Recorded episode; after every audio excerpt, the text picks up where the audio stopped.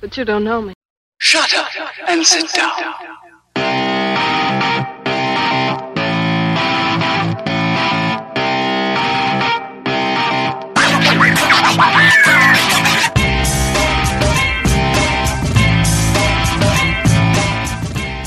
Welcome back to You Don't Know Me, a podcast about people you don't know. I'm your host, Veeps. I'm your co-host, Groot. And today we have a brand new guest on the show. We have Indiana Jones. The real life Indiana Jones. Say hey to everybody. Hello, all. I am Indiana Jones uh, in, in the living flesh here with you. Sounds just like Harrison Ford. I look Nailed just it. like him, too, so everybody knows. Not single ladies. Calm down. Calm down. So, um, first things first, are you really like Indiana Jones? uh, I'm an archaeologist. I've, I, I can be considered a professional archaeologist. I've been doing this since uh, late undergraduate, and I, and I lived over in Israel, Palestine for a couple of years.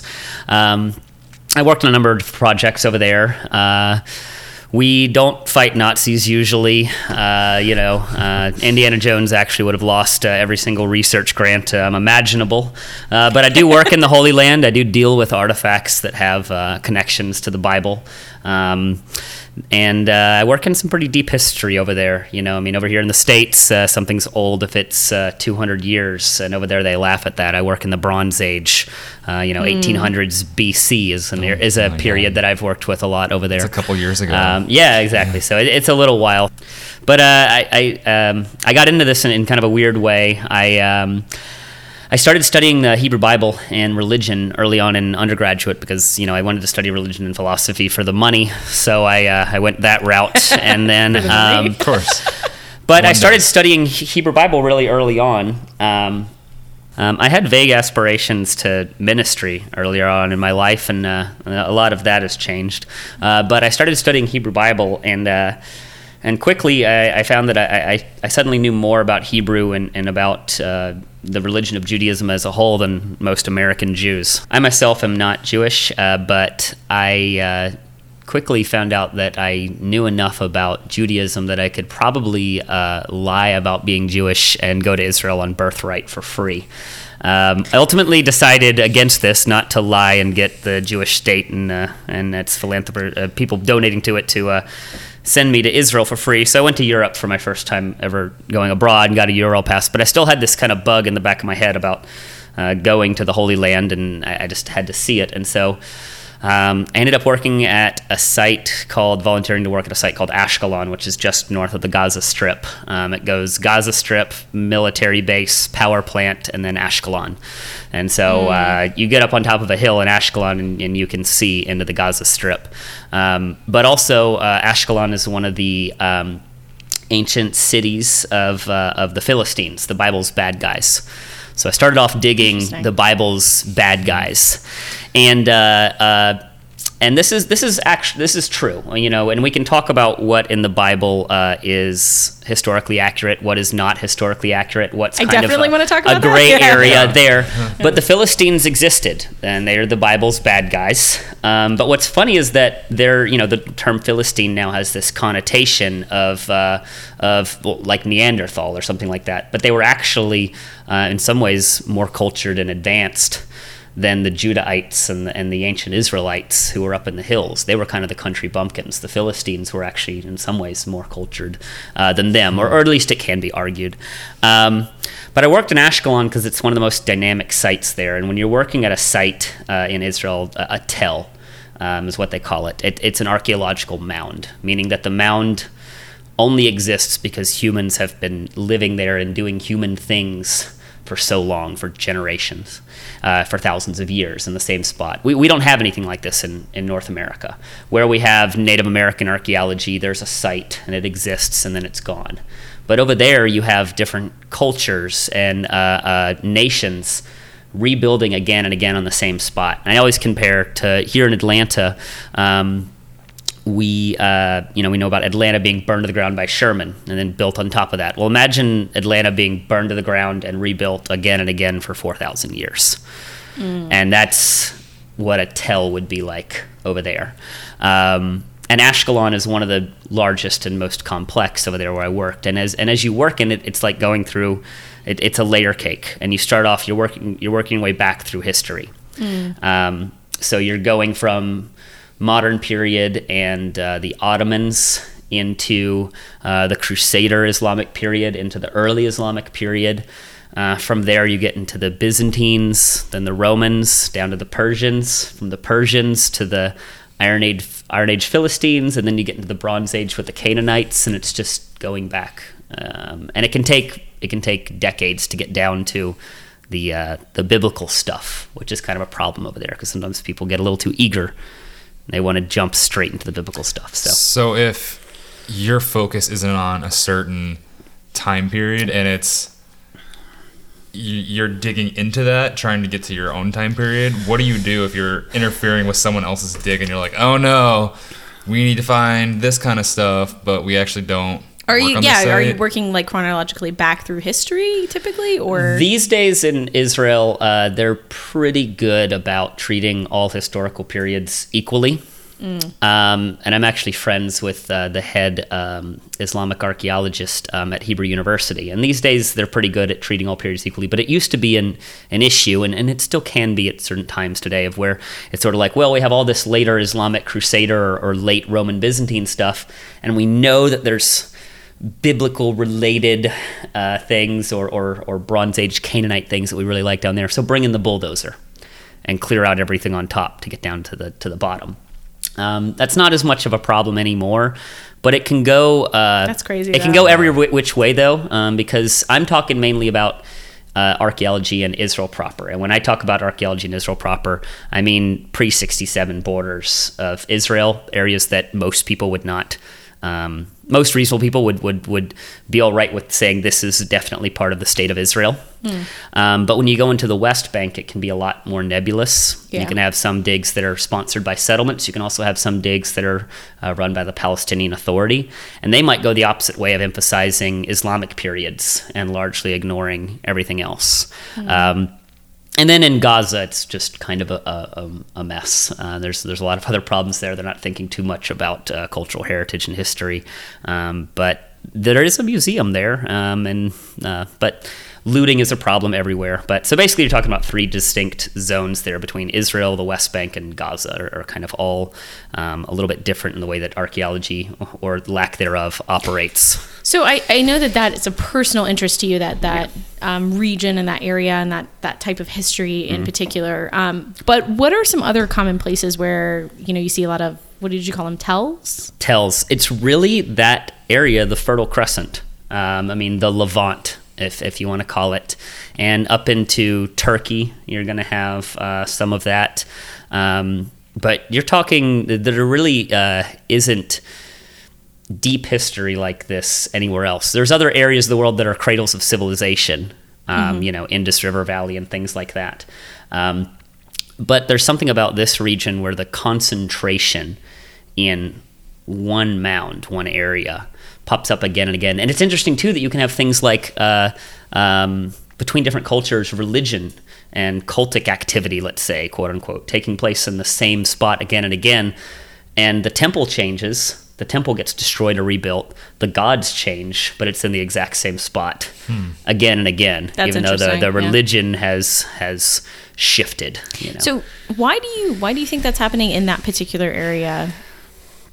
There's something to that region. Um, I'm not a complete geographical determinist, but when we're talking about the Holy Land, we have to realize that um, you do have a sense living there that you're at the center of the world, mm. that uh, everybody is watching this place, and it is where geographically Europe, Asia, and Africa meet. Anybody passing from different ancient cultures up until the advent of air travel, yeah, you had to go through here. Now, you've probably heard of a, of a place already without even knowing it. You've heard of one of the most famous archaeological sites in the region of Israel-Palestine, and that's Megiddo, also known as Har Megiddo, also known as Armageddon. Mm. And uh, Armageddon is an actual place, and I, I've been there multiple times. It's actually really pleasant. And it's, it's, a, it's a beautiful uh, national park. Can that be the title? In Armageddon Israel. Is actually it's really actually pleasant. Really a pleasant place. I yes. like it. Huh. I like it a lot. Um, but uh, but what Megiddo is is because you have uh, two routes if you wanted to go through Israel. Basically, you could either go with ships along the sea and the the, the Eastern Mediterranean along yeah. the coast, hugging the coast. Or if you wanted to go by land, you're going to have to go through the Jezreel Valley. And the Jezreel Valley is the main land route through that area. And these days, Megiddo is also, it's always been at a border, and it's at the border these days between West Bank territory and Israel. But you had to pass through the Jezreel Valley. And there's a bottleneck there. So that if you controlled Megiddo, you could control anybody going through land Uh, through this area. Mm-hmm. And so you have a couple dozen cities buried one on top of the other.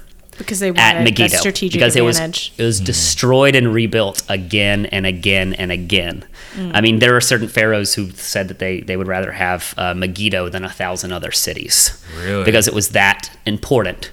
And so part of my draw to the place, and going back to your question of why there's this this concentration there, of that this is a meeting place and always has been, mm-hmm. of multiple cultures and nations and conquering armies, all for better or worse.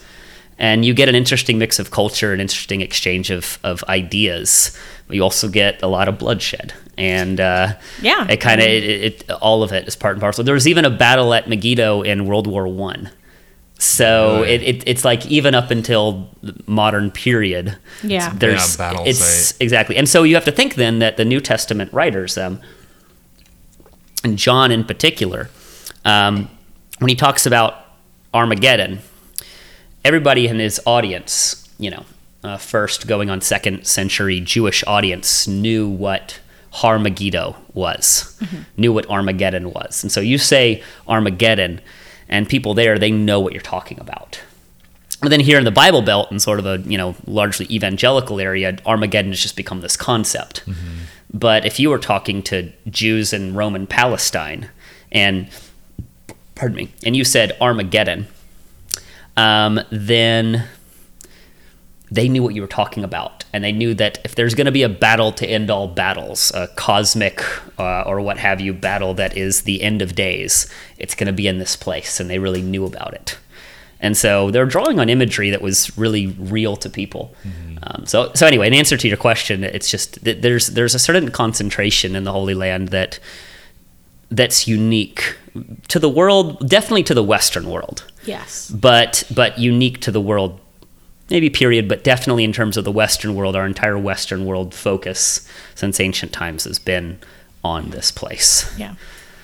Yeah, we jumped straight into this. Yeah, yeah, yeah so, let's anything. Um, just, go ahead. Oh, so I just, my knowledge of archaeology is very limited, and I think it's contained to Jurassic Park and knowing about paleontology with yeah. like a tiny little brush and getting into the by knowing bone. The difference, you know more than a lot of people. Right, that I paleontology that. And archaeology are different things. I got that. I I guess I just don't know what it looks like from your point of view. So when you're going to a site and yeah. you're looking for something, so I guess another question is, what are you looking for? But yeah. how do you actually extract it? So what tools do you have? What processes do you use to you know, remove whatever it is, whether it be like a bowl or a doll, or I have no idea what you're looking for. So that's yeah. the other question beyond that. Yeah, now this is the part where we really separate ourselves from uh, fictional Indiana Jones, and we start talking uh, real-life Indiana Jones mm. here, and then the process of this. But uh, um, there's a number of steps here. The thing is, like I was saying about these sites here, is that we've known what a lot of them are for a long time. Sometimes the name has been preserved into modern times. Sometimes it hasn't. Um, sometimes you have to go back to, uh, you might talk to the local Arab population and find out what this hill is called in Arabic, because there might have a, it might have a Semitic link to something that it was called in the Iron Age that's still preserved down through the generation. So sometimes we already know what a site is. Sometimes we have to figure it out. We might know from ancient documents and such that it's uh, it's it's um, th- this site is in this area. It's likely this, and from what we're seeing here, it's on the surface. It it could be this, but um, so we basically first you have to determine this is a site. This is worth digging, and then you have to do all the scientific stuff of having funding to actually do that. Mm-hmm. Uh, but the first thing you'll normally do is some type of survey. And there's different ways to do this. There's different methods in it, but they all kind of boil down to walking around a site and picking up pottery, whatever you find. Or maybe in some type of method doing test pits. You might do a one meter by one meter circle in the ground and just pull that dirt out and sift all of it and see what comes up. Um, and you'll get pottery and other things. I mean, you're, you're, this this little piece of pottery that I brought to you, I have a little piece of pottery here that I I, I brought to our hosts. That's really that's, cool. Uh, it's yeah. about from, uh, I would put it somewhere around the eighth century B C uh, from the site that I, I worked at. It's like a few and years so, ago. Yeah, yeah. It was, it's just, it was just, just, just yesterday. But, uh, um, you know, you all of these, even though the, the, these sites are in layers, with obviously the most recent on top and the oldest on the bottom, just because of erosion, weather, um, maybe humans digging stuff up and building there, um, you walk around any of these sites and you're going to pick up hundreds, thousands of pieces of pottery. Mm-hmm. And you get an idea of what time periods are there. Maybe there are even... So you literally just go around and pick up things that are not rocks. Exactly. To determine, like, this is where we want to dig. There's the lick test, too. If you pick up something and you're unsure if it's a rock or a piece of pottery, you, you lick, lick it? it. You lick it.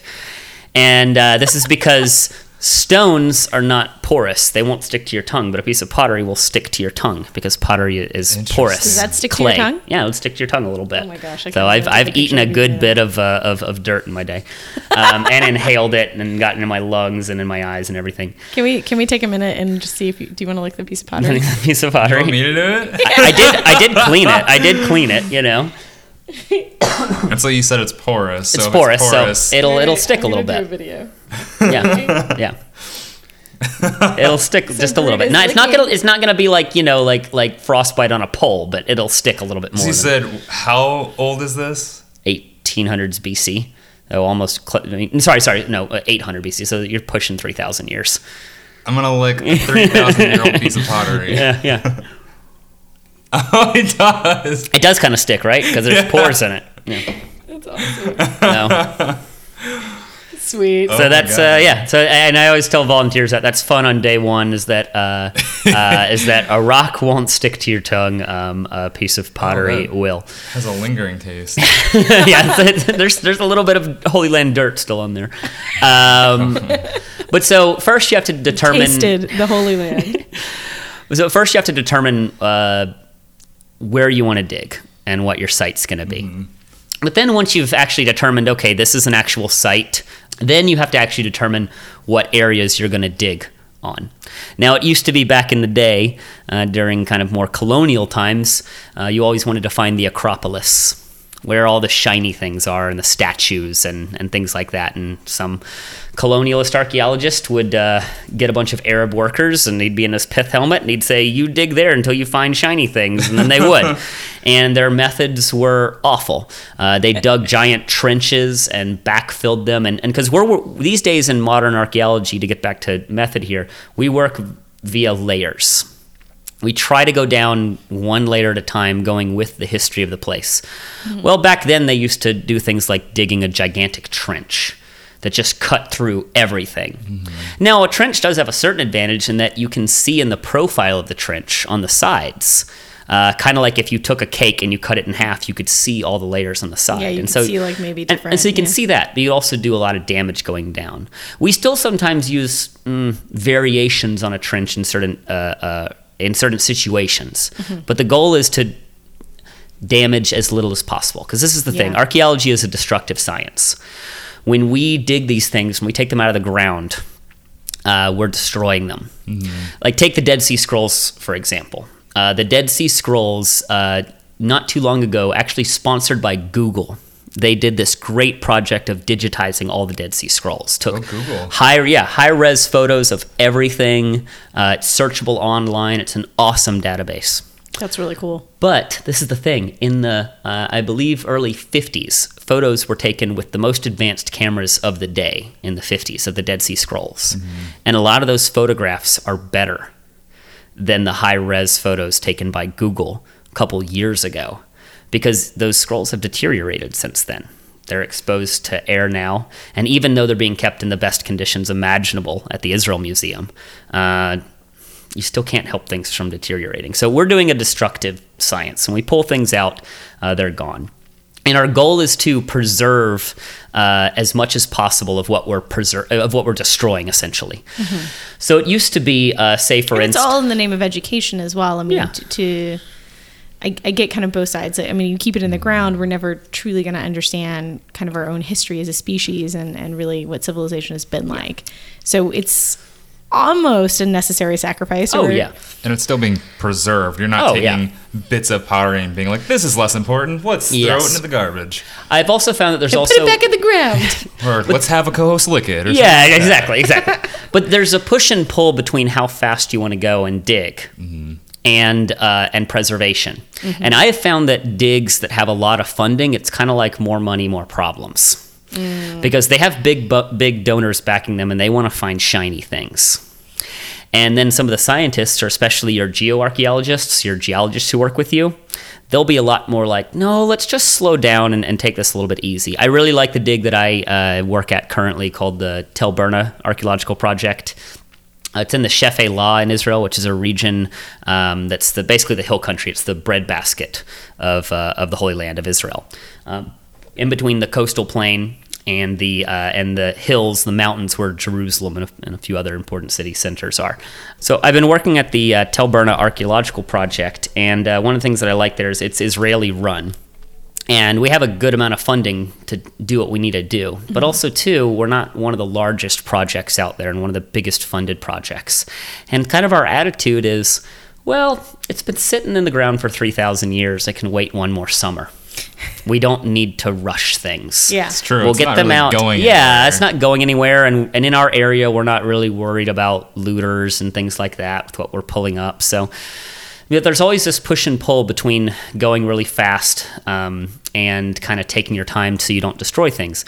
But one thing that's uh, that's that's happening with, with technological advances is it's allowing us to be less destructive or to or to preserve things. It used to be that you just did drawings, say, of the architecture and things like that that you were digging up, and you would actually have people who were trained in um, architectural design and drawing do this for you. Mm. And we still do this sometimes. There's still, no matter how advanced cameras get, you're still going to need some people to actually draw things, to emphasize something, and, and things that a photograph isn't going to capture because you're wanting to emphasize certain parts on an artifact or in architecture, something like this.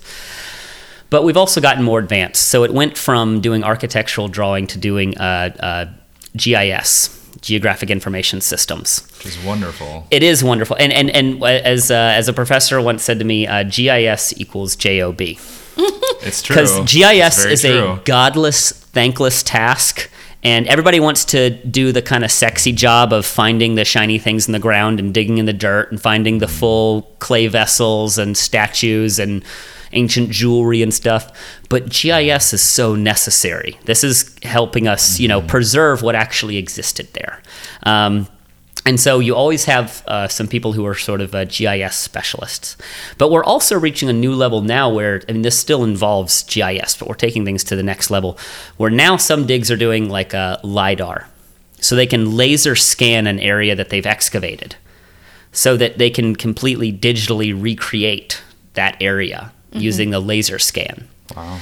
Now, the only drawback with LiDAR is that LiDAR is uh, very expensive, at least as currently. One can imagine. Yeah, it costs, it costs yes. a good bit of money. And so my dig right now is one of the few. Um, actually, Megiddo that I mentioned earlier, Har Megiddo, they're doing this, and my dig is doing this, and we're kind of on we're on the cutting edge of this, but we're doing uh, photogrammetry. Which is was actually what's funny is that a lot of uh, scientific techniques in archaeology were actually borrowing and adapting from the oil industry and from companies that go after things like rare earth minerals for our cell phones. Yeah, you wouldn't think of that, but it's mm. it's completely in the same wheelhouse. That makes, exactly. Yeah. It's, it's in the same genre and everything. And the thing is, though, they're private bus- businesses that have the money to develop those things. Mm-hmm. We're academics and we don't so have the adopt- money. Somebody else is doing the work yes, and using right. the resources, and you're adopting it. And we're finding ways to adapt a lot of, especially in the uh, the archaeological sciences, we've adapted a lot of techniques of analysis and such uh, from basically from oil companies. Companies or companies going after rare earth minerals and, and things of this nature. Mm-hmm. Um, but but photogrammetry has actually come from uh, Hollywood and the video game industry. Interesting. And what photogrammetry? So? Okay, yeah. so what? So this is this is pretty cool. What photogrammetry does is what we can do is uh, it was actually based on um, uh, a paper written in the seventies on artificial intelligence, mm-hmm. talking about the way that we see things, the way yeah. that we view things, and the way that we perceive depth is with movement and having multiple angles on something. And we have two eyes that helps gives us a sense of, of depth, but mm-hmm. also too movement. Just even the little movement of my head back and forth gives me depth mm-hmm. of something. So what has been developed from this idea is photogrammetry that was actually implemented by Hollywood and video game uh, uh, creators of you take a bunch of photos of something. And this software, that software that's being developed and is developed, uh, basically fills in the gaps. But you take multiple photos of something all the way around it. You have to take a bunch of photos, but you can do this relatively quickly. Mm-hmm. And you have to do your settings a certain way. Depends on how uh, accurate you want it to be. But like in uh, the Star Wars Battlefront games, the giant trees on uh, on Endor with the with the Ewoks or whatever. Mm-hmm. Yeah. Uh, in the video game, all they did was they did photogrammetry on actual redwood trees in, in California. Really? Yeah. And so they put. They just digitized a redwood tree. And they're like, like here's a level for it. Yeah, you know? And so, and they it's put Endor, a bunch of... It's just they, kidding, it's actually California. It's actually, yeah, exactly, redwood trees in California. They just put it's that in. It's in California. Muirwoods. Yeah. Hello. And so what we're doing now is we're starting to do things like that where we can um, take a bunch of photos and use this software that's relatively inexpensive. And also, this is not that time-consuming. And we can take a bunch of photos of an area, and you can even do this every day, so that you are preserving everything that you've excavated. And what you've destroyed, what holes you've made in the ground, what architecture you've exposed. So if you ever feel like, oh man, we dug too deep and you know, uh, in this one area, we went too fast, or this volunteer messed up a little bit, you know, or something like that. Does that but happen often? It happens, I, and I have stories there too. Uh, but uh, we can recreate what we've destroyed. Mm. I remember one time seeing this beautiful Byzantine mosaic. And absolutely incredible. But it was Byzantine, it was late Roman, and it was near the top, and we needed to dig underneath it. We destroyed it. Oh, no. On purpose. Oh, yes. But we took every photo imaginable, every measurement imaginable, every stone from this thing was saved. Technically, if you wanted to recreate this entire mosaic, you could. Mm. But we had to keep going deeper. Or uh, say at a site called Hatzor in the north, they found um, uh, an Israelite house. This was actually an Israelite house, is what it was. And uh, but they knew that there were still things to keep digging for underneath it. Mm. But they didn't want to destroy this. So they numbered every single stone and moved it piece by piece to another area of the site and wow. recreated it because the site is also a national park. And also being Israel and these being ancient ancient Israelites, there's kind of a yeah. nationalist political uh, thing going on there. uh, but so they, they moved it, and then underneath it, they found an area that, that was some place where certain Canaanite religious rituals took place. Mm-hmm. So it paid off. I mean, yeah. they had to dismantle this whole thing, but they tried to be as accurate as they could in, in, in moving it, preserving it, mm-hmm. because... And that's the thing. We're we're destroying these things as we as we as we go down, and probably in another fifty, one hundred years, archaeologists are going to look back on the type of things that I'm doing now on a dig, and they're going to be like, they're just utter barbarians. you know, yeah. um, like the, what were they even thinking? Like I mean, it's how you felt about the trenches. And yeah, yeah, or, or like med- same thing in medical science too. We yeah. look back and like you used leeches, you know, and like and bloodletting and stuff, and, and, and they're going to be like, yeah, and they'll be like, you just like destroyed this stuff to keep digging, and uh, but you know, um, but we're getting better at it. Um, I mean, let's face it, anthropology's root came from uh, eugenics, and archaeology came from. Um, Basically, in some sense, colonialism, raiding areas of the world. A lot of the best stuff from the Middle East and the Holy Land is in uh, the Louvre and in the British Museum. And there's a lot of uh, political and legal arguments over the repatriation of artifacts, you yeah. know, whether or not they should be sent back to the home countries and and at least the descendants, shall we say, of the culture in which they were uh, mm-hmm. developed, or at least the no, you know the claimed yeah descendants. Um, But, you know, uh, yeah, we're destroying things as we go down, but we're trying to be as careful as possible and and, and, and, and be uh, not be invasive, at least right. as much as we possibly can. Now, along those lines, this is this is kind of interesting, is that Israel actually allows volunteers to show up. People can just you can come just show up from there and this just is, say, hey. And, the, and I have volunteers every year that this is like a bucket list thing for them. I had a volunteer one time who was one of my like best, like spunkiest volunteers I've ever had, who was in his, I think, mid-eighties. He wow. had just Uh, climbed Machu Picchu with his son, and he was talking. He was just going on a bucket list trip in his life. He talked about being okay. in Machu Picchu and chewing on the the, the coca leaves, whatever that cocaine, cocaine comes from. And yeah. he like he like he zipped up Machu Picchu, as he said. But this guy, he was like carrying buckets of dirt and stones like crazy. Now you couldn't put him in a place where he was like bent over for a long time working, and like his, his joints right. weren't that good. But he had so much energy and enthusiasm, mm-hmm. and and that's how I. You know, I did my first dig because I was just like, I just want to try this. I just, I thought this would be a segue to just seeing the Holy Land. And I'm like, what better way? I'll travel around some and I'll dig in the dirt. But then I got bit by the bug of archaeology, and I, and that became my focus and I, and my passion. Right. It's like, I just, I did went on one dig and I was hooked for mm-hmm. life. And, yeah. uh, and I just had to keep going back. But we get people every year who just, this is a, maybe a one-time thing for them or something they've just always wanted to do. And I think it's a wonderful way to see the region. But Israel actually allows um, volunteers with no experience or education to be there, but they have a regulatory agency, the uh, Israel Antiquities Authority, that's making sure that these digs are running things properly, that the supervisors are managing their volunteers right. But if you go to a place like Jordan or Egypt, they don't allow American undergraduate kids or senior citizens who just want to do something on a bucket list or whatever. They don't let them just show up with no experience and start digging, because that is it's it's dangerous to them, and you can destroy the cultural heritage. Yeah. Right. But also too, it, it's it's a labor thing, in that like Jordan or uh, Egypt will make you hire local uh, Arab workers yeah. or, or local citizens of the country, and sometimes you have some uh, some of these workers who've been working on the same archaeological dig that's been going since late colonial times, and like their father and grandfather worked on this really? dig, and that the sons at this point, or the grandsons even, are amazing excavators because they've done this constantly. Yeah.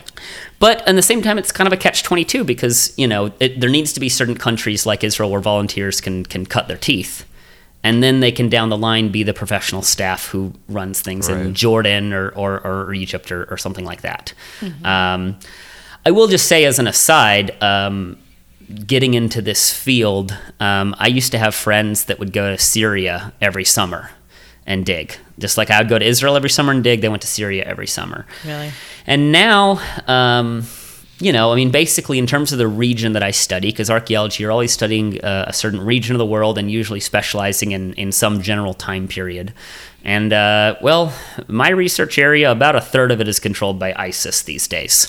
Wow. So you can imagine what that's done for jobs and things like yeah. that. Because there's actually, in, in some ways, or, or there has been, I, I would say, maybe a little bit of an over-concentration of archaeologists in places like Israel and Jordan, because mm-hmm. we, we can't work in areas yeah. of, of, of Syria. Now, there are areas of Kurdistan, the one sort of quote-unquote success story of the American invasion of Iraq, uh, is the Kurds, you could say, in, in northern uh, Iraq. But there are areas of Kurdistan that archaeology is returning to them, and very good archaeology, because the Kurds can hold their own in certain areas, and, and they have a lot of history in those areas, and it's beautiful. Cool. My friends who've worked there say it's some of the most beautiful places on earth. Um, but now there's a whole new area in my field, because of ISIS and because of destruction of cultural heritage, of a whole area of my field that's uh, devoted to the study of the destruction of cultural heritage. We're doing things like using satellite images to find out what ISIS is actually destroying. So really? Where technology is kind of coming in to help bridge that gap, it mm-hmm. sounds like.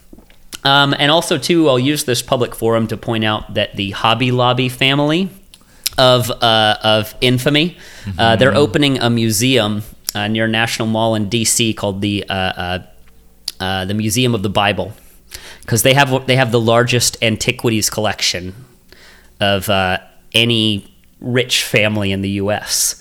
And a lot of their antiquities mm. came from the black market. Really? And may have very well funded terrorism. And so that's become another thing in my field, and I try to be very vocal about this. Uh, there are some people in my field who, who don't talk about it that much because, well, jobs are limited and you don't want to rock the boat too much. Yeah. Uh, but I work uh, outside of uh, academia these days, so I can say whatever I want. Um, but the Hobby Lobby family uh, is basically trying to create their evangelical propaganda museum, uh, the Museum of the Bible, and they're doing it a lot of times with uh, stolen antiquities wow. that may have funded terrorism. That's, uh, un- that's unsettling to think about.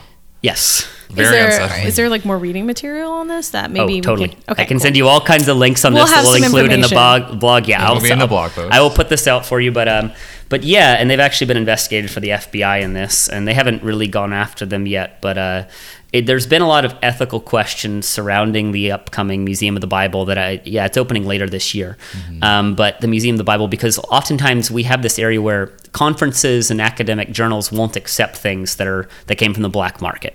As one. Because we don't want to support them, period. Right.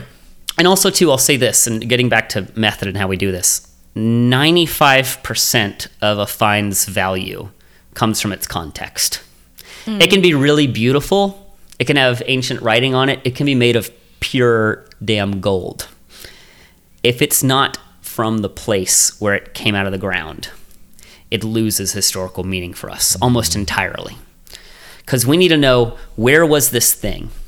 Where was it sitting in a house yeah, or a temple needed... or a palace? Mm-hmm. What culture was it with? What was it around? So even if we had the Shroud of Turin and yes. it came from, you know, an ISIS organization, it, all value of it would just be almost null. It'd be a scrap of paper or cloth, essentially. It loses, um, it lo- everything loses almost all of its value for us if it's out of context. And that's wow. the problem with, that's one of the problems with looting. Um, and one of the issues with right now, we're seeing a destruction of cultural heritage in the world under ISIS that we haven't seen since the Holocaust. Um, you might have seen things like uh, uh, the Rape of Europa and uh, and documentaries like this that are about all the the art that was run that was mm-hmm. owned by Jewish families in Europe and how the Nazis actually targeted right. uh, families and, and areas that, that had some of this art. Well, we're seeing something that's just as bad or even in some respects worse and is much more focused on ancient, ancient history um, with ISIS right now. Now, I will say this, is that sometimes an item will come up on the black market that still warrants uh, being investigated. You might have something that's divorced from all of its context, and that's horrible. And you might have suspicions of it being a forgery.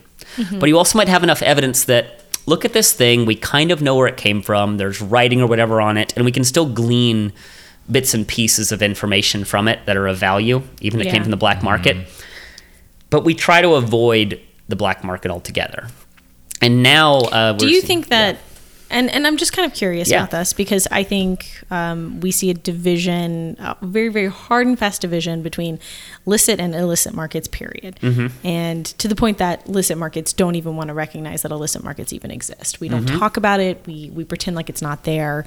I've seen this a lot in politics. Mm-hmm. When you make political decisions, a lot of times the illicit market isn't factored in mm-hmm. when making even economic decisions. Um, Which I just think is a paradigm, right? Yeah. So do you think that's a good thing in a way, or, or do you feel like that's a that's a gray area, or do you agree with the fact that it should be separate and that it shouldn't be engaged with?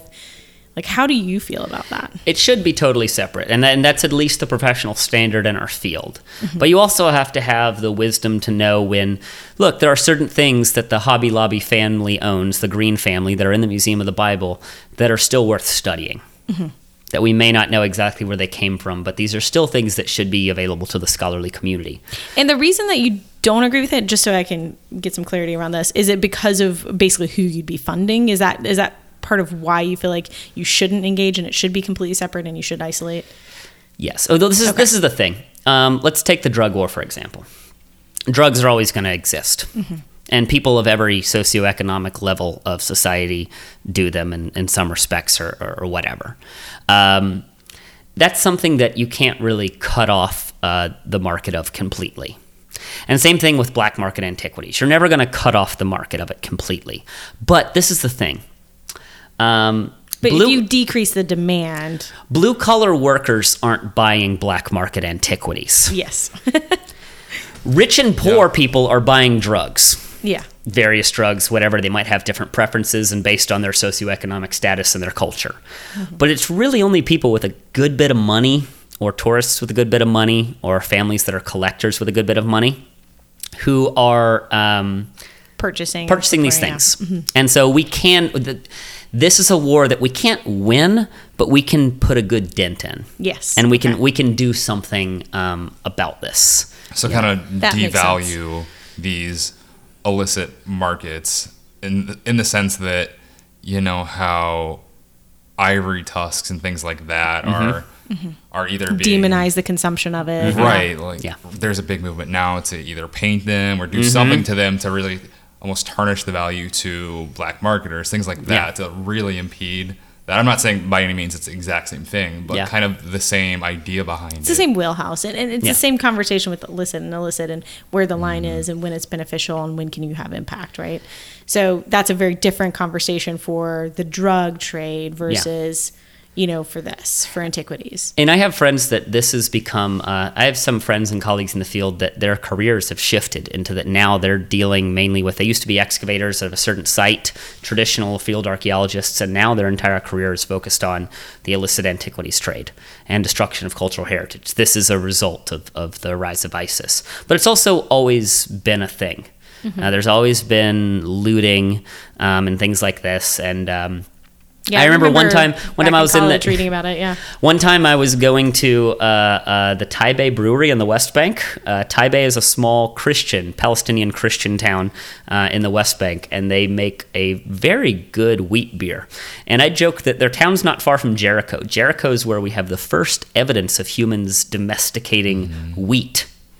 Interesting. About ten thousand so uh, before present, ten thousand years so before present. I think a little bit more. I'd have to look that up exactly. But anyway, thousands of years ago, humans first, it, it, to our knowledge, they may have done this in other areas and maybe a little bit earlier here or there, but first time that humans domesticated wheat, that agriculture as we know it begins, the, the, the Neolithic Revolution. This is a key turning point in human history. Yeah. Some people would say that we were a lot worse off afterwards. Mm-hmm. Uh, there's, there's a lot of anthropological arguments there. But I, uh, I like to say at this Taybeh Brewery that their wheat beer has been something like twelve thousand years in the making, uh, this Palestinian brewery. But uh, I was going there with some friends uh, because uh, uh, we were just traveling around the West Bank as Western tourists, and I'm comfortable traveling around the West Bank. A lot of Western tourists are really afraid to go into the West Bank because of Palestinian territory, and they're scared, and they shouldn't be. I'm... I, you're much more likely to get shot and vi- die a violent death around Atlanta than you are around the West Bank. Palestinians and Israelis alike love you as an American tourist. You're there enjoying their country and spending money. Yeah. And also hospitality is a thing of their cultural, of yeah. their culture mutually. It just is. Uh, it's something that I relate to being from the South myself, the hospitality mm-hmm. of Arab and, and, and Israeli and Palestinian mm-hmm. culture um, over there. But I went to Taybeh. Went to this brewery and we found a Palestinian uh, Muslim man who uh, was a taxi driver who drove drove us over there. And uh, they do make a non-alcoholic uh, uh, beverage there for their Muslim neighbors at Taybeh. So he got to sip on that while we drank the Taybeh. We actually met the brewer. Uh, but, oh, uh, cool. hmm. but so this is not far from Ramallah. And Ramallah is the air quotes kind of quote-unquote uh, capital of Palestine. They want their capital to be uh, East Jerusalem. But Ramallah is kind of the political heart yeah. of of They're West Bank Palestinian mm-hmm. uh, uh, territory. Uh, but driving back from Ramallah, this uh, Palestinian man uh, starts describing to me, and at first I didn't know what he was getting at, but basically uh, he found out that we were archaeologists, and he had found some type of black stone. Maybe I was thinking it was made of basalt, which is kind of a, is an, a, a volcanic rock that's very hard, and a number of sculptures and things like that are, are made out of it um, in the region. And uh, he started describing to me some stone that he found on his family's land in Palestinian territory. And he started describing it to me, like, and drawing it out on a piece of paper. And he was trying to basically get me to appraise it for him and tell him how much it was worth. But also he found it and he buried it again. Oh. Now, I, I don't find any fault with this man. And when I talk about looting, like, ISIS has systematically looted places for the mm-hmm. purposes of funding their violence against other people. This man just found a thing on his land. Yeah. And he brought it up, and then he buried it again, and he was telling us, because I guess he was maybe trying to get me to give him an idea of what it was, or maybe even how much it was worth. But also, too, he was afraid to go public with it because he was afraid that maybe the uh, Israeli government might come into the West Bank and say, you have cultural heritage here, and try to take his land. His lands, yeah. It probably wouldn't happen, but it's a real fear. Yeah. It's a real fear. And so, you know, and so when I talk about looting and and these cultural heritage concerns, I mean, there's such a range here between sometimes stuff's just on people's land and they have no malicious intent at all. And sometimes you have things like, or groups like ISIS, who are, as a matter of policy, going after antiquities yeah. and, and destroying things, you know. Um, so I, that's kind of what we're up against here. That's a lot. Yeah. Yeah. Uh, so why aren't you doing this as a job? Yeah, yeah, yeah. yeah, yeah. Um, There's not a lot of money in that. Yeah. yeah. You're fighting the good fight, but yeah, never pays yeah. well. Yes. You brought up a lot of interesting points, and I think one of the biggest ones is that you work in an area that's highly politicized right now, mm-hmm. and I think shedding light on your experiences there in terms of that might be interesting to kind of talk about more, and yeah. what that looks like, especially considering what we're hearing from the new administration here in the United States about what's going on over there and what's actually going on over there. I feel like there's a lot of misinformation. Yeah. There's a lot going on. And let me just say this to, to start off real quick, and then I'm going to get into my area of, of politics and in archaeology of Israel-Palestine specifically. Uh, people on the right and the left wing keep talking about this thing called a two-state solution. Mm-hmm. I'm going on a little bit of an aside here, but the two-state solution is dead. It's been dead for a long time, mm. and we keep talking about it. And both the right wing and left wing keep dangling dangling it on a, like a carrot on a stick, but the carrot's already been eaten and gone. It doesn't exist anymore. There's too many settlements in the West Bank, and they're not going to be removed without a bloody civil war. And any war over there, I can tell you, is going to have the most casualties. It's going to be Palestinians. Yeah. Um, I have a very, I don't have a side in Israel-Palestine anymore. I lived over there. I was there during the last um, Hamas-I D F war, slaughter, whatever you want to call it. I don't care how you characterize it. Um, but I don't have a side over there anymore. And these days I'm very suspicious of anybody who claims to have answers of that. And, and I've actually had to run into bomb shelters from Hamas rockets blowing up over my head. I mean, you know, you see a rocket explode two hundred feet above your head that's taken out by the Iron Dome system that's paid for by America that blows rockets from the Gaza Strip out of the sky.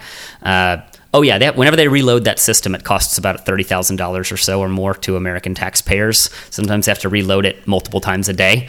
Um, In any event, I've seen bombs blow up over my head that were fired by jihadi Islamic terrorists. And you're an archaeologist. Yeah. You're not someone that's fighting in the war. You're no. an archaeologist, no. and this is affecting you and, even on that level. And I've seen this, and I'll tell you this.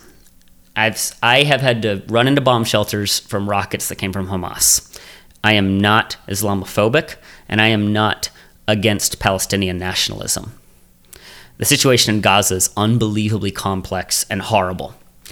And I'll say this, is that we're at an impasse where Israel's been around for a little while. It's a country, and it's not going anywhere, and it has the strongest economy in the region. And Palestinians are not leaving either, whether we're yeah. talking about West Bank, whether we're talking about uh, Arab Israelis who have some of them Israeli citizenship but still identify as Palestinians, or Palestinians in the Gaza Strip. Mm-hmm. They're not leaving. And this is the thing. None of them, Israelis and Palestinians, none of them have to apologize for being born and having a national identity. Yeah.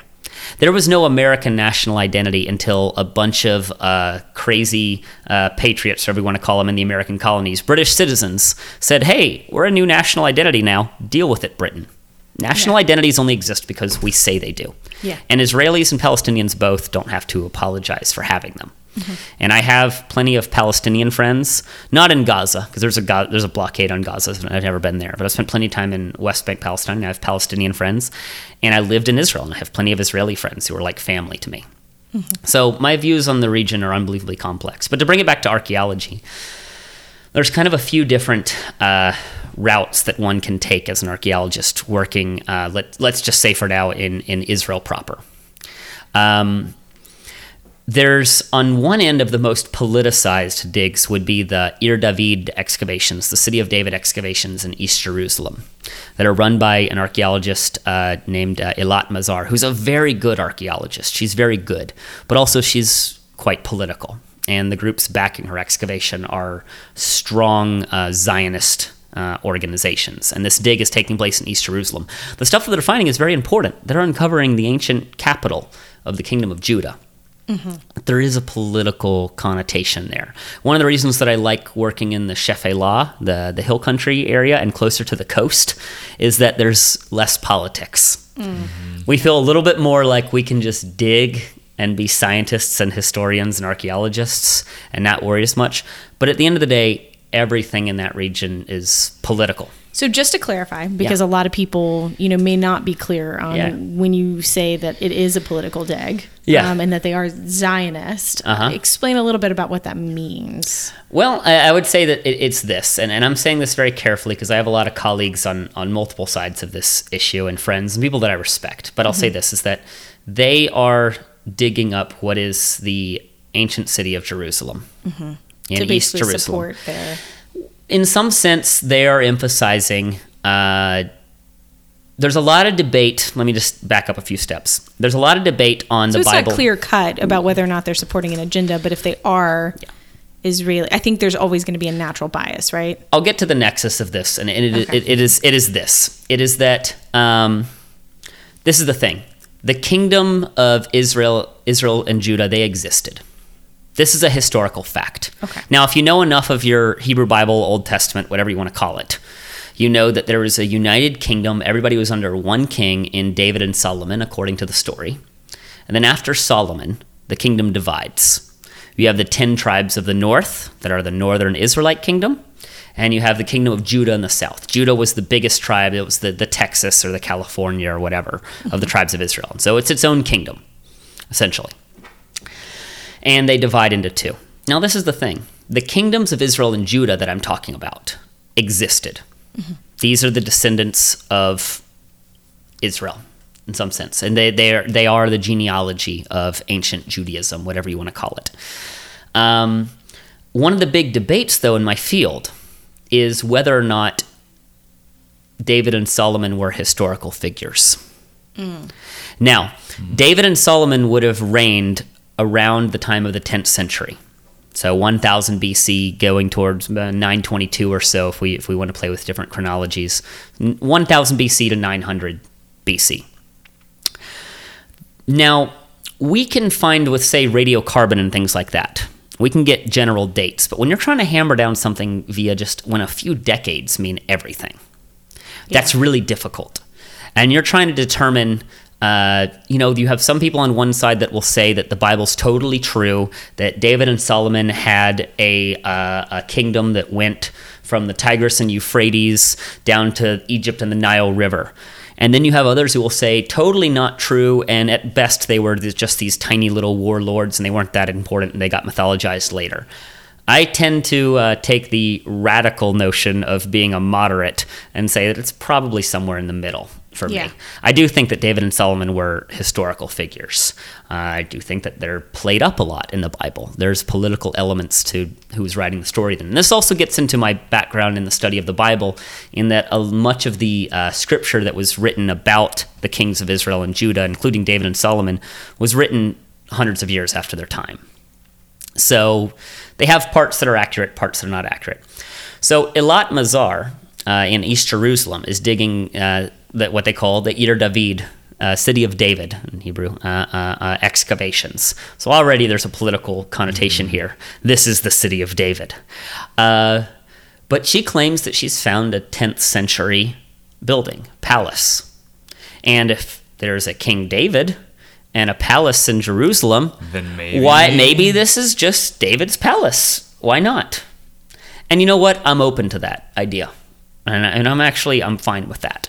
But there is a certain political element there in the people backing her. Mm-hmm. Now, this is what I say, is that, and another another archaeologist would agree with me on this. Um, at this point, Israel as a country exists, like I was saying. Palestine exists, or they have a national identity, rather. Neither has to justify themselves historically anymore, but they both still do it.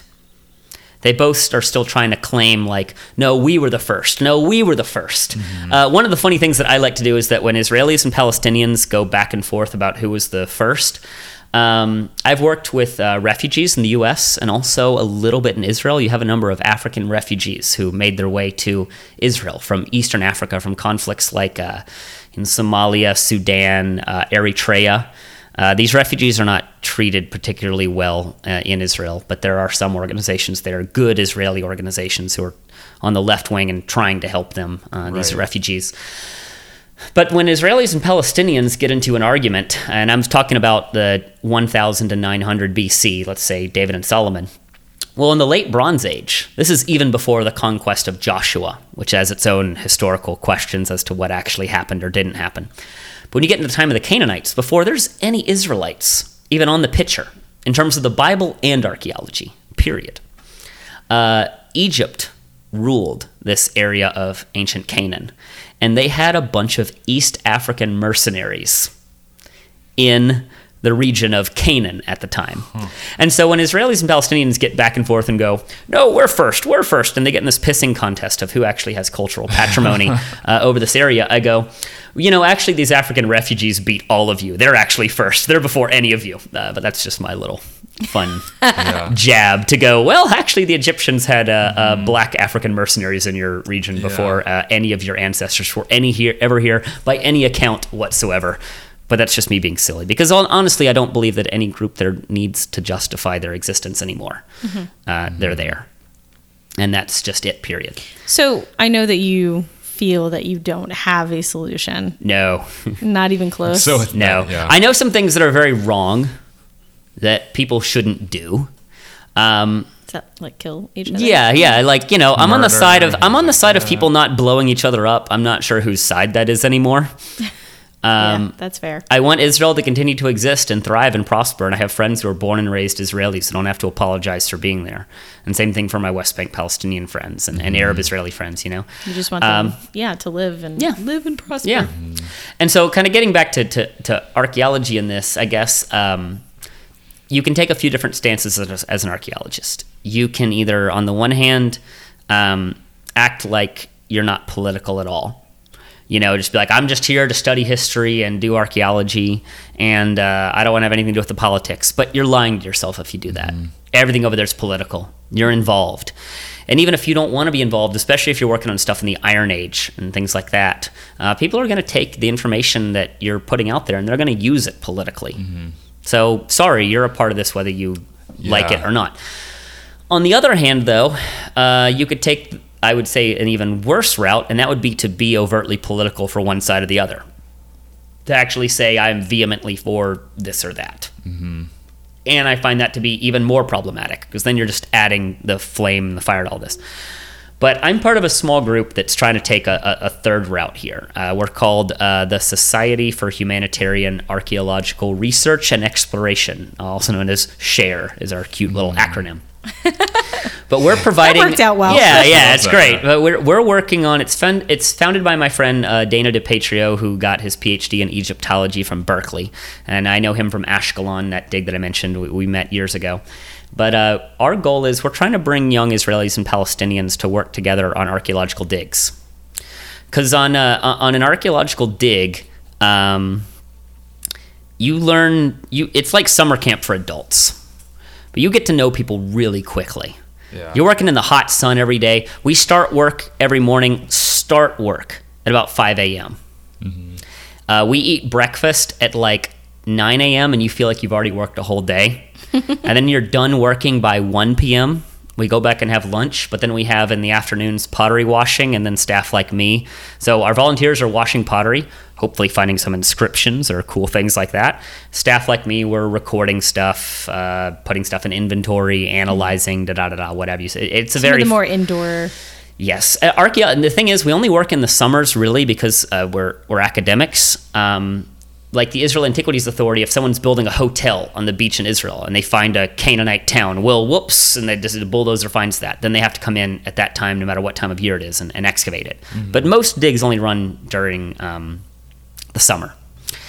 And um, it's not a sustainable lifestyle. You're getting up extremely early five to six days a week and working your butt off in the hot sun, and it's exhausting and it's difficult. It's physically and intellectually tax, uh, uh, uh, taxing. It's something that I love about it. I feel like every part of you uh, gets challenged. It's something that, that, that I love about the culture of it and that I'm kind of addicted to. But you get to know people really quickly. So my friends and I had this idea of, let's bring a bunch of young Israelis and Palestinians to work together on a dig. Let's put them in a hole together with a bunch of pickaxes and see what happens. See what happens. And uh, it's worked out pretty well. Because we don't believe that we have a solution to the conflicts over there. Mm-hmm. But we believe that we can provide a venue, especially as outsiders, as Americans and some as of our neutral, colleagues, Europeans, yeah. and just to go, we don't know the answer to this stuff, but y'all are young people, and you can talk with each other and meet each other face to face, and it's going to be your thing to figure out. And so we're recognizing our political role without saying we know how to fix this. Yeah. And so that's the position that that I uh, advocate for, is to recognize that we're we're a part of this, whether we like it or not, mm-hmm. without fueling uh, the fire of it, and also to let. I mean, I, and I lived there. I could be really opinionated and justify my opinions by the fact that I actually lived there, but I don't have answers for that place. Right. I just, I just truly, truly. Well, don't. and and to be fair, we're outsiders. That we really have yeah. no place coming up with those answers. And I think this is a, a fallacy that exists in like policy making. Yeah. Is that we're going to tell these people how to live when in reality we never ask yeah. or we never, you know, really put the tools in their hands to really make those decisions. And so I think paving the way for people to work together yeah. is is a step in the right direction. I mean, it's yeah. a very, very early, early, early step, but yeah. I mean, it's something that needs to happen, you know? And these kids working together, like say in our program, uh, they're meeting with each other, they're having dialogue, and it's very organic, because I've been involved with a number of dialogue organizations over there, and sometimes it's a little awkward. Like, hey, we're going to have you, uh, you know, kids talk about the sixty-seven war now, you know, and it's like, it's kind of forced. Right. But when you just have them working outside in a hole, finding old things together, they're also learning. Um, and, and to get back to method a little bit, we don't actually use shovels, ever. Because think about a shovel. It's just a big blade that you're sticking into the ground. Yeah. And it's just going to cut anything yeah. in half and destroy it. Yeah. So we, but we will do things like use pickaxes to break up the ground, mm-hmm. which is actually a pickaxe is less destructive than a shovel. Because a shovel is just a big blade that you're putting into yeah. the ground and slicing like things yeah. in half. It's whereas a pickaxe is going to put a point of pressure, but it's going to break up the ground. And so we teach our kids everything, like from that and like the basic stuff of like how to throw a pickaxe, because there is a technique to throwing a pickaxe to A, excavate correctly, and B, not hit yourself. I saw someone have to get stitches in their lip, an American, because he hit himself in the face with a pickaxe. Um, so of course it was an American that did this. Oh my God, my my fellow countrymen, like uh, you're not allowed to hike up Masada, this famous site in Israel anymore, uh, in uh, August, because every year a couple tourists would die. Oh it's next God. to the Dead Sea, because American tourists, it was always Americans who get up there and think like, I'm just going to climb up this little mountain in one of the hottest, driest places on earth, and I just got off the plane in Tel Aviv, and then they die of dehydration. And so now you can't hike up the snake path during certain times of the year anymore. But anyway, Americans abroad. I, yeah. I, I love us and I hate us at the same time. But these, okay, so getting back to these kids, though, with the with the SHARE program is... Um, We're teaching them everything from like uh, how to throw a pickaxe mm-hmm. to like how to use these days, which has become the standard in the field in the last few years, how to use a, an aerial drone to take high-res photographs. Mm-hmm. Uh, we used to send up like a balloon, and this was only years ago, uh, with a high-quality, high-res camera on the bottom of it that would take, at, at the end of the season, after you've dug a bunch, you get a, a, a photo, high-res mm-hmm. photo of that using mm-hmm. this balloon. Now it's all drones. And we're teaching our kids things like that, and we're teaching them how to restore pottery, you know, how to put Humpty Dumpty back together again and things like that. So we're teaching them marketable skills that if they want to go into archaeology, there's not a lot of money for me as an archaeologist here in America, but for them living in the region, yeah. uh, they can go into that, but also too, they could be things like, it can be pretty lucrative to be a licensed tour guide over there. Mm-hmm. I can imagine. Yeah, so like, you know, it's a skill set for them. Mm-hmm. Um, and so we're teaching but them. But it's some- also, I mean, I think that's really incredible too, to just bring youth into something that is, it's studying the historical context of where you live and like, you know, you're getting, I mean, it's one thing to go to a museum and see something removed, but it's mm-hmm. another thing entirely to pull it out of the ground and see, you know, be where this existed, right? Not, so yeah, and you're not giving them talking points. You're not yeah. saying, figure out a solution to this or this or this. Yeah. It's just go dig and just yeah. interact yeah, together in a normal, and, yeah, organic way. I mean, it's complex, way. but simple in the same way. Yeah. Well, and also, too, this is my thing, is that it's their cultural heritage. Yeah, It's exactly. not mine. And so... And that's I, the two the two can agree. I mean, yeah. and that's the the thing that they have in common, right? Mm-hmm. Is cultural heritage. I mean, they have they're both in the same area, right? And yeah. that's the thing that they're fighting over. That's the thing that they have in common. That is absolutely seems like a really cool place to find, you know. At least and they're all related to this, mm-hmm. you know, and, and they're all they're all a part of this in the different time periods. And so it's like part of this for me is that as uh, as an American and, and a lot of scholars over there, you know, are European or American working in archaeology, um, It, more and more so, it's run by Israelis themselves. Mm-hmm. And not just Israelis, but Arab Israelis, and also slowly, slowly but surely Palestinians too, in the West Bank at least. Mm-hmm. Um, but we're writing their story as Americans and Europeans. Yeah. I don't like that. Mm-hmm. I'm an American, and I don't like that. Yeah. I want to dig and study. Yeah, yeah. Like, I want to dig, and I want to study that region, and I want to write about it. But I want to allow the ultimate story to be written by the people who are, I would say, the rightful heirs of the story. Mm-hmm. Now, we're all very removed from that story in the Iron Age. I mean, basically, you know, as my uh, old Hebrew Bible professor used to say at U G A, that there isn't really a relation between Iron Age Israelite religion and Judaism. They both didn't have pork. They were both kind of nominally monotheistic. Mm-hmm. But he's like, actually, we've really had like four different religions uh, in Judaism uh, since the Iron Age and ancient Israelite religion. Mm-hmm. Um, but still, there's a genealogy there, and they're connected to that. And the same goes for Palestinians, too. I mean, a lot of people don't like to mention the fact that a lot of Palestinian uh, Muslims are descended from families that were Jews and Christians who converted. And they didn't all convert by the sword, either. That's kind of a A misconception. Mm-hmm. A lot of them chose this and decided to convert. So everyone there in that region has a claim to it and is related to it in some way. Yeah. Right. So you mentioned a couple of times about science and politics, and it reminded me of one thing that I've been clinging on to for dear life lately as a scientist myself. One of the C D C directors, Bill Foege, who is known as the father of global health, and he's mm. known as the guy that pretty much eradicated smallpox on a global level. Wow. He, pretty big accolade there. It's a huge, yeah, he's incredible. And um, Doctor Foege was at some conference talking, and he was asked about advocacy and mm-hmm.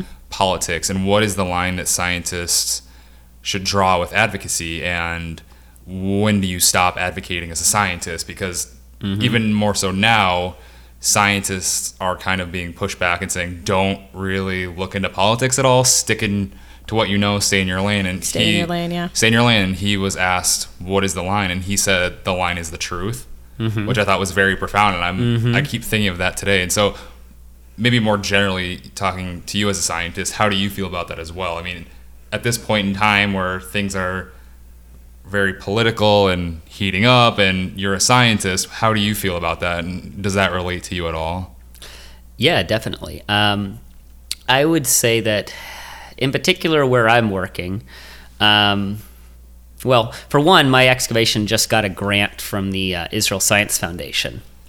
And so kind of like uh, N S F grants or N E H grants and and uh, things like that that I think the Trump administration is looking to defund. Uh, we just got one of these from uh, the Israeli government, their equivalent of it.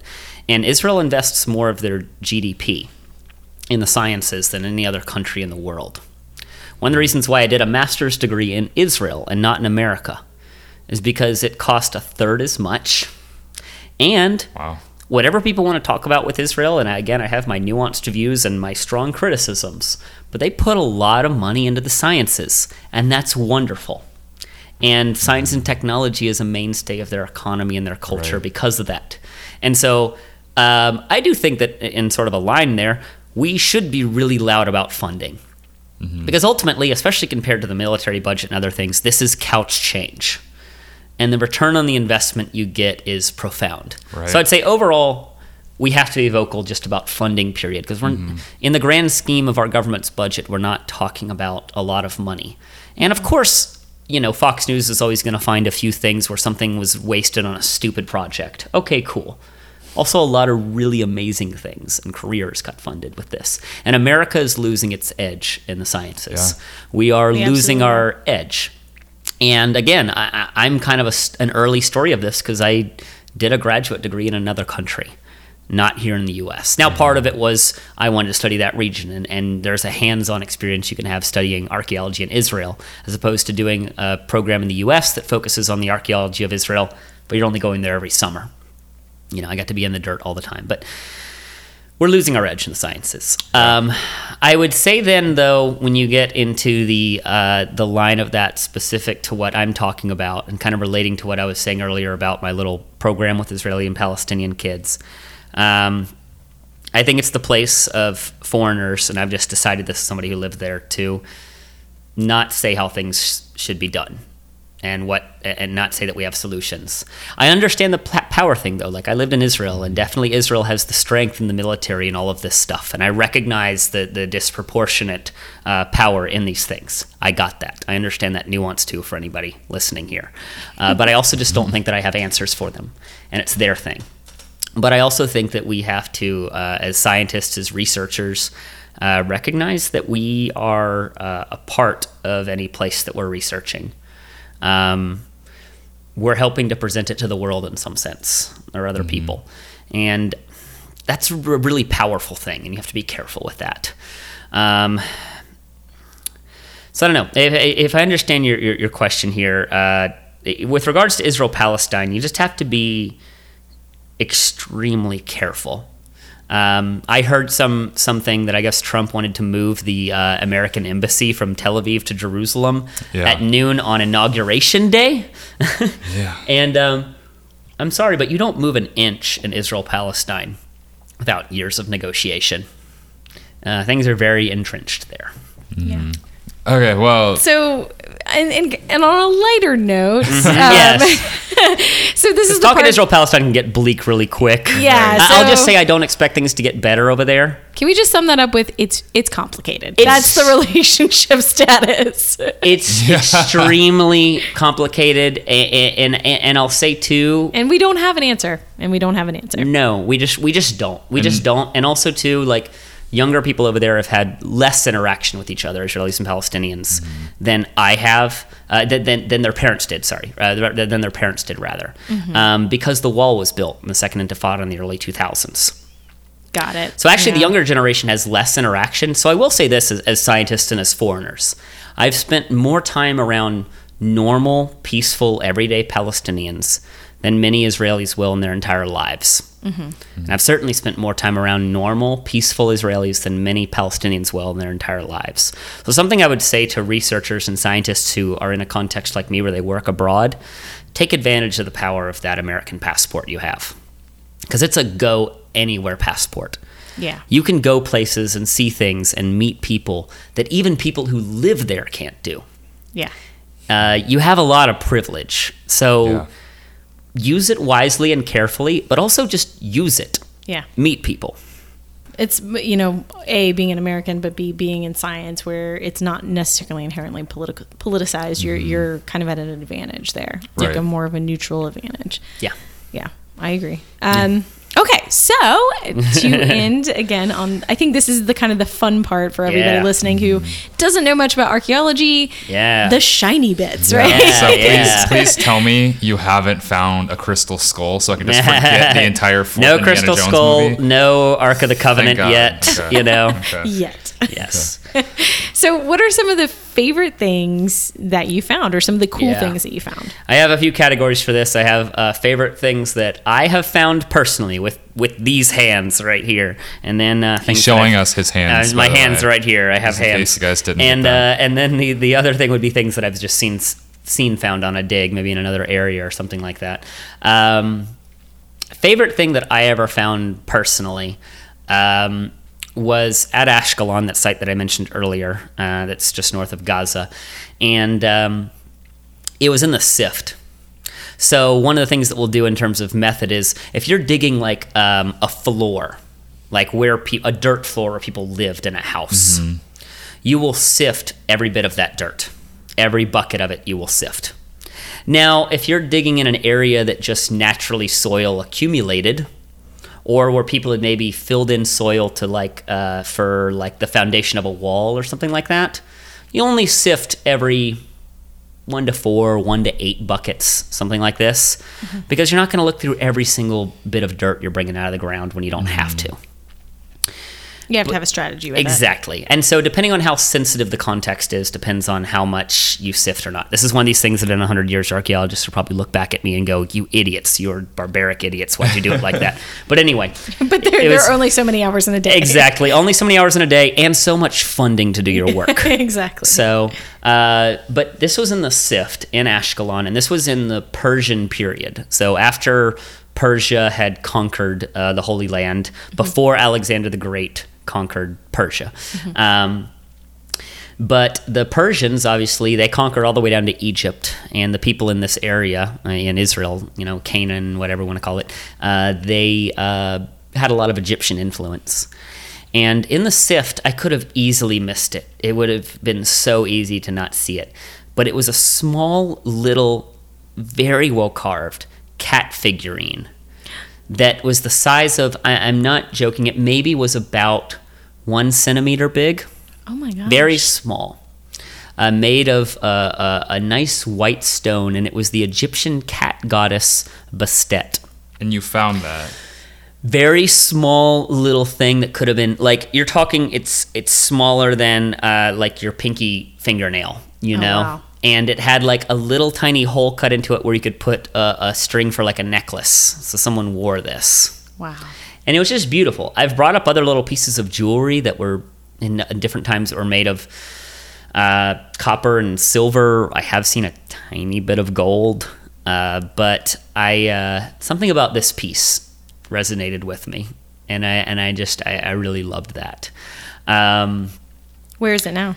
What's that? Uh, oh, right now it's sitting probably in a drawer in inventory in uh, Ashkelon storage. Oh. And that's the thing.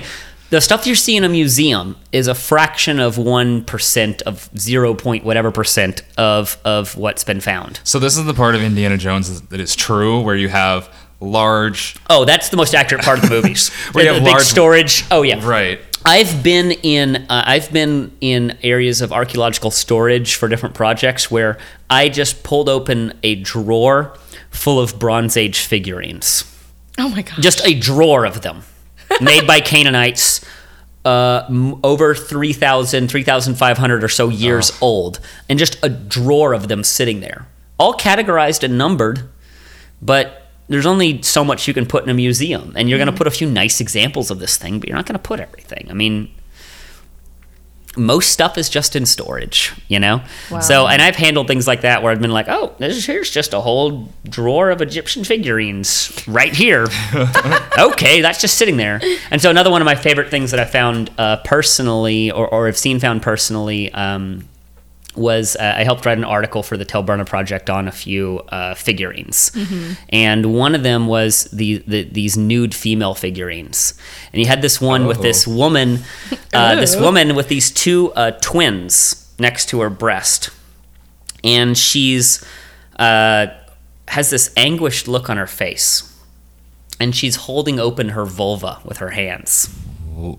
This her, okay. This woman, uh, this woman is... She's holding open her vulva with her hands, and uh, she has like this, you do, uh, like you do. And she has this pained expression on her face. And I had to, uh, I wrote a paper on this, and it goes deep down the art historical rabbit hole of what is being represented here. Oh. Is she a woman, a mortal woman in the pains of childbirth with twins? Oh. Is she a goddess?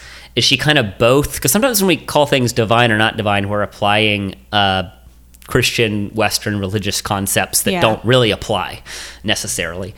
Um, but there's all kinds of stuff about these figurines, but I but I, I love this figurine. And and I have my theories and ideas about it, mm-hmm. but it's it's absolutely uh, beautiful, and it's it's enigmatic. That um, sounds incredible, honestly. Yeah, and, it, and like okay, so, so like and, and be like, hmm, I and to to get to theorize like what the intent was, and that's really, really cool, you know. This figurine, um, you don't quite know what's going on with it, but it's uh, it's absolutely beautiful. And so th- this was just one of my favorite pieces. Uh, and some people theorize that maybe it had something to do with uh, potency and having children and virility mm. and stuff. Yeah. Also, too, in the Iron Age, at certain times and areas, one in five women would die in childbirth. Mm. Not necessarily on their first child, but yeah. one in five women would die in childbirth. This is kind of the case for a lot of places in the world still today. Yeah. And uh, so childbearing was an extremely dangerous, uh, uh, an extremely dangerous scenario, and so a lot of religious ritual and things were wrapped up around it, and, and always has been with, with birth of a child. But especially when you have one in five women dying from it, there was a lot surrounding that uh, uh, that human condition, you know, shall we yeah. shall we say? So those are some of the favorite things that I've uh, found personally. A few things that I've seen found on digs. Do you have any like photos of those or? Oh yeah, I'll send you some photos Perfect. Of all of this stuff. So go to right. the website. Yes, there yes. There are going to be photos. Oh yeah, so I'll, I'll, you'll see all the ancient nude Canaanite women I'm holding so babies excited. With those clay boobs or whatever they have that the Canaanite artists made on them. Uh, but one of my favorite things to find personally, and this has no uh, scientific or historical value right now, but I love it. It's one of my favorite things to find, and I found it many times, is that oftentimes when you're making a pot, when you're making a clay pot, uh, what you do is you, you form the clay pot, you use a potter's wheel or whatever, but then when you're wanting to put the handle on it, you put your thumb on the inside of the pot while the clay's still wet, and you press your thumb there, and you make a little bulge, and that bulge you then connect the handle to. Mm-hmm. And you put the handle on the pot, and then you let it dry. Well, you fire it, and you let it dry mm-hmm. and all of that, and that's how you get the handle. Sometimes if the clay is at just the right consistency, you get an exact human thumbprint. Wow. Now, this has no scientific value, really. That's just really cool. It's just cool, exactly. Like, you are looking at the actual thumbprint, the unique marker of a human, of a potter who's been dead for three thousand, four thousand years, depending on the period that you're talking about here. Wait, you're telling me it doesn't have scientific value? So you're saying that, you know, three thousand years ago, they still didn't have, you know, a D N A registry? Yes, exactly. Registry?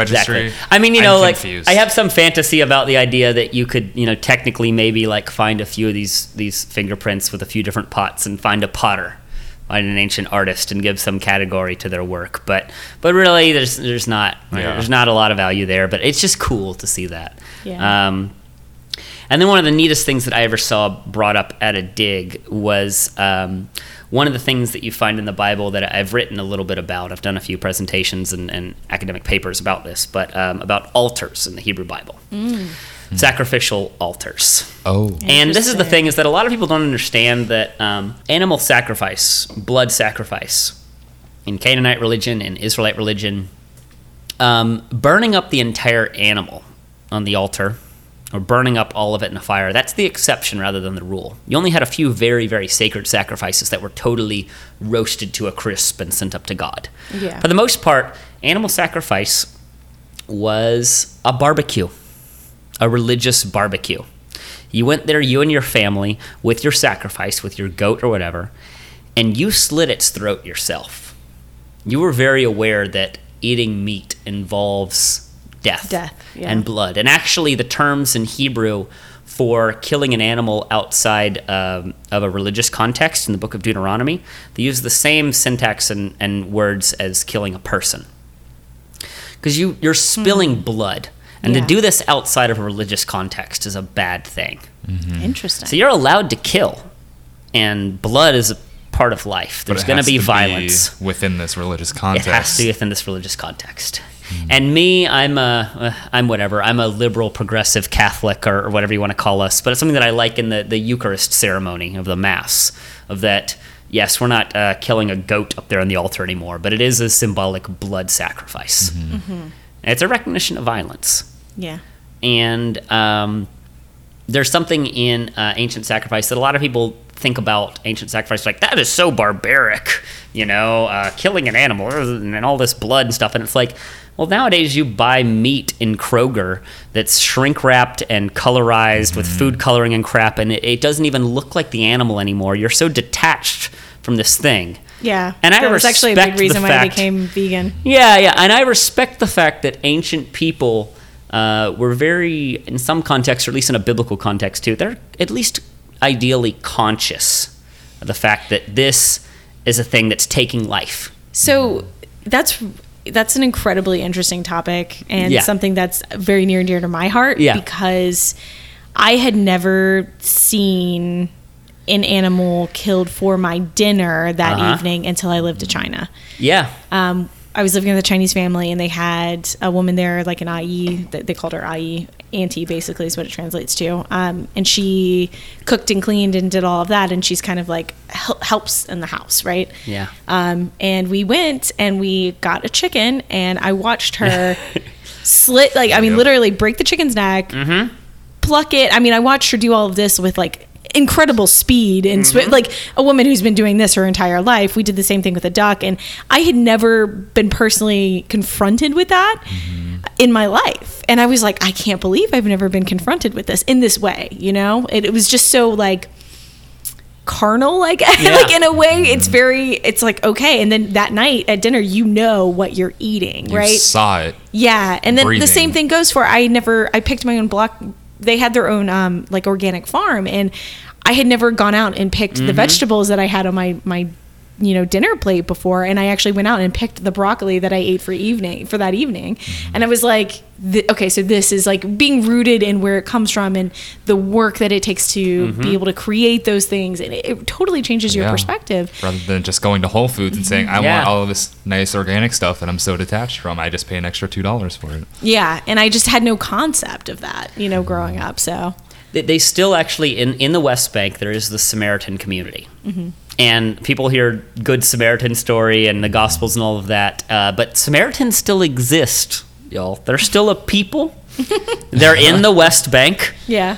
Now, a long time ago, the thing about Samaritans was they basically said that everything in terms of the prophetic books of the Bible, all the prophets, and then, of course, all the rabbinic stuff that's added onto it that became the Talmud, that became branches of Judaism as we know it today. Okay. The Samaritans basically rejected all of that.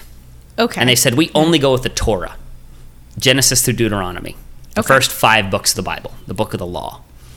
And so because of that, later on in the rabbinic period in Judaism, basically it was declared that if you marry a Samaritan, you're guilty of intermarriage mm. with another religion. These people that are holding to the original five books of the Torah are no longer Jews, according to the establishment. But the Samaritans still have a community in the West Bank. And because they are, in a sense, in their own way, they are strong fundamentalists. Yeah. They are complete fundamentalists. Mm-hmm. And they still, according to biblical prescription, every year uh, for the New Year's festival, they, they sacrifice a bunch of bulls. And tourists will go there and, and they can see this. And they do it according to the biblical law and everything. And wow. they slit the bull's throat from ear to ear. It's very quick. There's a bunch of blood. But they do that, and then they roast them and all of this. But they do this according to the biblical prescription every year. So I, I wrote a paper on some altars, but what this came from for me was at Ashkelon, I, uh, I saw, uh, we found a Philistine altar. Mm. And it had four protrusions. We call it a four-horned altar on the four corners of it on the top. Mm. The interesting thing was this was the earliest example of this kind of uh, style of altar that had ever been found. Wow. And it wasn't in Israel and Judah, it was mm-hmm. in Philistia. Now there's a lot of nuance there, because at the end of the day you're talking about four protrusions on four corners of the top of a thing. You know, is is there a connection between that and the four-horned altars described uh, you know, in scripture? Mm-hmm. Mm, maybe, I don't know. Also this one was made of dirt and clay with plaster put over it. It wasn't carved out of stone. Got it. But still to be there and realize like, this is an altar. Mm-hmm. And also, too, you know, what you did was you most of the time you cooked the animal and you ate most of it. You gave a portion to the priests, and then you burned up some of the entrails and other things that you weren't actually going to eat on the altar. it's really nice of God to only take the stuff that we don't want to eat, and then we get to take you know all the, the, the other stuff. Yeah. Um, and I've since doing my research seen a number of altars. Um, but just to sit there and to be like, here's a thing that's the focal point mm-hmm. of this religion. And in my own weird way, being a, a modern Catholic, whatever, you know, seeing, uh, you know, the altar is the centerpiece of any cathedral or basilica, right. you know, so just know that this is a certain focal point, yeah. you know, for this ceremony. Mm-hmm. And so one of my favorite things to just ever see found uh, was this altar in Ashkelon. Um, and we found some religious objects at the site that I work at these days, Tel Burna. Mm-hmm. We found uh, things like, uh, of course, in the Catholic Mass, you have chalices for the, the wine or the blood of Christ, you know, and, and, these, and transubstantiation and all of this. We found a number of chalices. Mm-hmm. They're basically the same thing as chalices used in the Catholic Church today, you know. Mm-hmm. Um, and one of the things that I'm just convinced of in, in archaeology, and one of the things that I, I uh, that I love about it, and, the, and sort of the lens that it gives me to look at at the world, is that um, I don't really think that we've changed much over the course of thousands of years, yeah. for better and worse. And that's yeah. that is, I think, an incredible note to kind of wrap up yeah, on. I is think it's very poignant, and I think we you've come full circle. Yeah. You went to go study the past to understand the present, and realized we're it's very my lens much the for same. Looking at us. And nothing has story. Changed. Nothing, Nothing has changed. Nothing's really changed. One monkey wrench that gets thrown into my thing is, is women's rights, because yeah. I'm like, yeah, you know, yeah, it's a way better. The, we're not perfect. We have a long way to go still, but things are way better for women in America these days in the developing world than it oh, was yeah, uh, one hundred absolutely. Years ago. But I also go like this. I'm like, you're still talking about a privileged, isolated area of the world. Yeah. And a very recent moment in history that is a blink on the historical radar. Yeah. And so I'm like, uh, I'm really happy about that. Cool, but I don't, I hope it's gonna last. But it needs to last a lot longer. And also we're not talking about the whole world, and we also have a whole long way to go. So I'm like, yeah. I don't think that we have, that's what part of my thing is that I believe in standing for things that are right. And, and, and every time that we, in, in terms of scientific advancement, develop something, you know, at the C D C or whatever, that keeps some kids from dying of an awful disease, that's awesome. Good job, humanity. Yeah. But I don't think that we've really changed that much. I mean, and, and a funny example to kind of underscore that, yeah. that another friend of mine who has actually been on the show before, um, mm-hmm. who's a historian, was reading, I know, a bunch of articles about um, when they were excavating, I think, Pompeii, and yes. they were seeing all of the graffiti that had yes. been perceived, preserved on the walls, like the so-and-so was here and like for a good time call. You know, yo. Essentially the exact, literally was here, so-and-so was here, was like a thing that essentially was on the wall. Like I love reading stuff about like ancient Roman graffiti or even earlier where someone just drew a dick. Yes. And it's like, it's like, here's, here's a dick. I, I, I was just bored and I, here's this monument and I'm gonna, I'm gonna draw this on it. And I'm like, we really just haven't changed, haven't changed at all. No. As people. You saw this no, thing and you're no. like, I'm going to draw a dick on this monument here. And, uh, you know, that's it. That's One that. of the most controversial things in my whole field is this piece of probably graffiti called, uh, it is Yahweh and his Asherah. And Yahweh has a huge dick. And like, it, and we debate what it means in terms of, of, of, uh, of, things like uh, monotheism and polytheism, yeah. and whether or not people actually believed that, you know, uh, Yahweh had a female consort and what that says for monotheism of the day, mm-hmm. and all kinds of interesting stuff there. But probably a bunch of people believed a lot of different things in that culture, yeah. and someone just drew a thing and, and drew God with a big dick, and that's what it is. And um, I, I just, I, I don't think that we've changed that much, and there's something in that. I find that uplifting. What if that's like the equivalent of um, kind of absurdist art? Yeah, like, yeah. And we're right, and he was kind of obscure, and like we're relegating it to this huge. That that to me is fascinating. Well, you know, I have a friend. Um, I have a friend and colleague who did her PhD dissertation. She's Israeli on uh, children's toys. Mm-hmm. and items for children in the Iron Age. Because a lot of times we find weird things, and we're like, I don't know what this is. It must be some religious object that was used in this cultic ceremony to Baal, and it's this, you know, strange, yeah. esoteric, you know, and whatever. It's a toy. And like, this is a toy. It's a ball. Yeah, yeah. And look, I, I, I study religion. I'm all about esoteric religious stuff. And like at the site Tel Burna that I work at, we have an area in the late Bronze Age, Canaan, that really is unique. Mm-hmm. There was something religious, in some sense, going on there. Mm-hmm. But sometimes we jump to these grandiose theoretical conclusions for things that are fairly simple. Sometimes a rake is just a rake. Yeah, yeah, like, yeah. You know, like all it is. Leaves too. At Ashkelon, we had this one uh, figurine that we found. I think it was late Bronze Age, but it was just really ugly and rudimentary. We named it Gary, and um, and it just it didn't look like anything else. It was like it was like just really crappy, and it's like. This was probably like some little kid's like action figure doll that they just made out of clay. Yeah. Yeah. Like, you know, like some, but but we could assign all kinds of meanings yeah. and esoteric things to it. But sometimes just look, there ancient people had complex ideologies and religion just like we do today. But sometimes mm-hmm. just take a look at the mirror and go, we're not that different from them. Mm-hmm. I don't think we're better at all. But we're we're not that different, and I don't mm-hmm. think that our, our species and what we are has has really changed much in mm-hmm. a couple thousand years. Right. Basically, since that Neolithic Revolution that I mentioned earlier, where we started farming, uh, I don't think that we've changed all that much. Yeah. Still, three thousand years later, we're still drawing dicks on things. We're still that's what we're gonna do. That's that. I'm bored. Here's this monument. Uh, here's this thing. I'm gonna I'm gonna draw uh, a dick on it or write a curse word on it or, or something like that. Exactly. You know? So. Human and on condition. That note, I think that is a fantastic time to wrap up. So, thank you. I'm your host, Beats. I'm your co-host, Garud.